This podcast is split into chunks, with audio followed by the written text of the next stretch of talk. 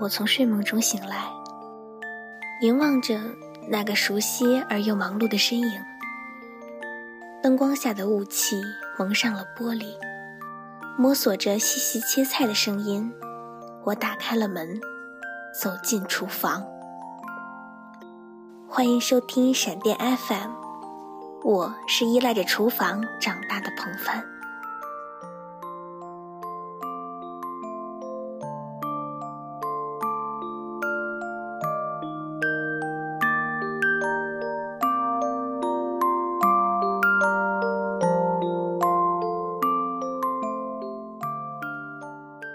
从我记事以来，这里就是孕育美食的地方。妈妈总是带着走路一颠一颠的我，在人潮拥挤的菜市场中挑选着最称心的食材。所有看上去最单独的个体，在经过厨房稀稀疏疏的包装后，以最美味的搭配安慰着我的味蕾。就是这样一个地方，就像是充满神秘的魔法屋。每一件厨具都是魔法棒，就像每一个房子里一定会有卧室一样，每个房子里也一定会有一个厨房。每个人的家里都会有一个打理厨房的人，就像是文艺气息浓重的美术家，手里握着雕刻食物的画笔，在餐桌上呈现每一件最满意的佳作。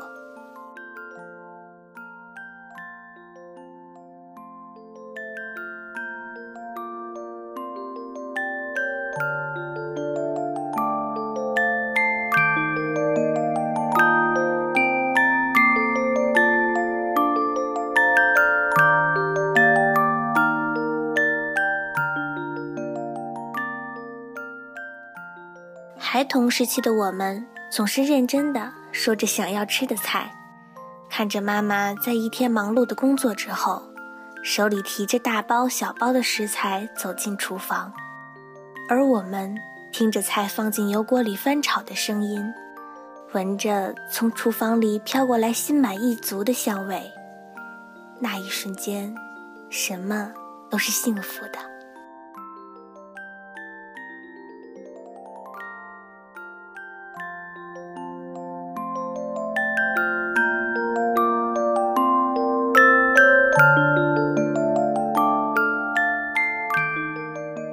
慢慢长大的我，也学着妈妈的样子买菜、摘菜、做饭，动作生疏，不敢去开火，总是害怕火忽然烧掉了眉毛。把菜放进油锅的时候，瞬间就像是听到了爆破一样，拿着铲子吓得大叫。在与食材对抗的这场战役中，我从来都不是文艺的美术家。倒像是身着铠甲的将士。最后，那些烧焦的菜，没有煮熟的饭，宣告着这场战役的惨败。华丽丽的厨房也成了我再不敢触及的地方。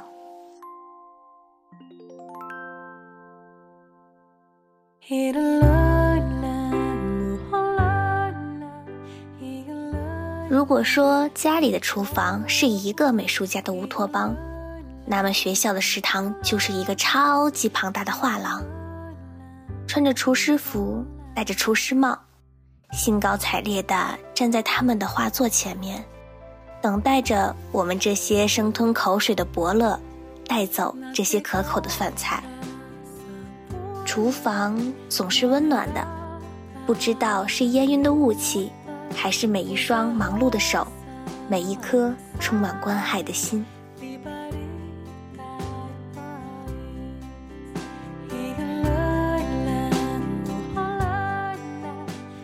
那里是贫困山区的中学，两百多个孩子，中午啃着冰凉的饭菜。厨房是什么样子？他们不知道，他们只知道。他们想吃上有温度的饭菜，哪怕只是稍稍暖和一点儿。身在温室中的我们没有办法去想象他们的生活：父母在外打工，贫穷饥饿，甚至是多年见不到父母。我们以为最贫苦不过是嚼着窝窝头，就着咸菜。可是他们，却是一些年纪尚小、留守于农村、没有温饱保障的孩子。直到有一天，他们见到了厨房，见到了有温度的饭菜，见到了身穿厨师服的叔叔阿姨。当孩子们将热气腾腾的饭菜放在嘴里的时候，那一瞬间，什么都是幸福的。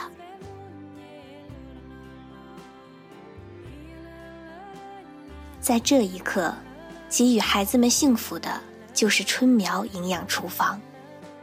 也许它是一个特殊的厨房，在贫困的山区为留守儿童带来最奢侈的幸福。也许它也是一个普通的厨房，一个饱含温暖和关爱的厨房。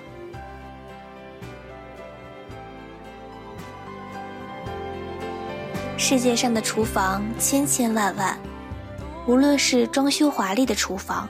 或者是普通人家狭小的厨房，又或者是屹立在山区简陋的厨房，他们的使命只有一个，就是做出温暖可口的饭菜，让每一道菜经过厨房的包装之后，都带有幸福的味道。也只有这样，他们才是最美的厨房。